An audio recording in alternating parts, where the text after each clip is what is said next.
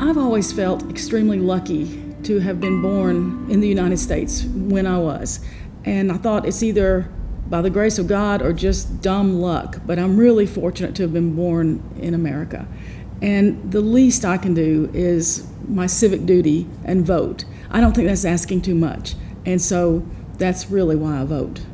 We are living in a very intense time. Uh, everything seems to be controversial. Everything is important. And there are going to be a lot of times when you don't agree with your friends, neighbors. And I think it's really important that when you're talking to someone, especially someone who doesn't agree with you, that you um, listen with an open mind. I don't think anybody's ever changed anybody's mind by ranting and raving on Facebook.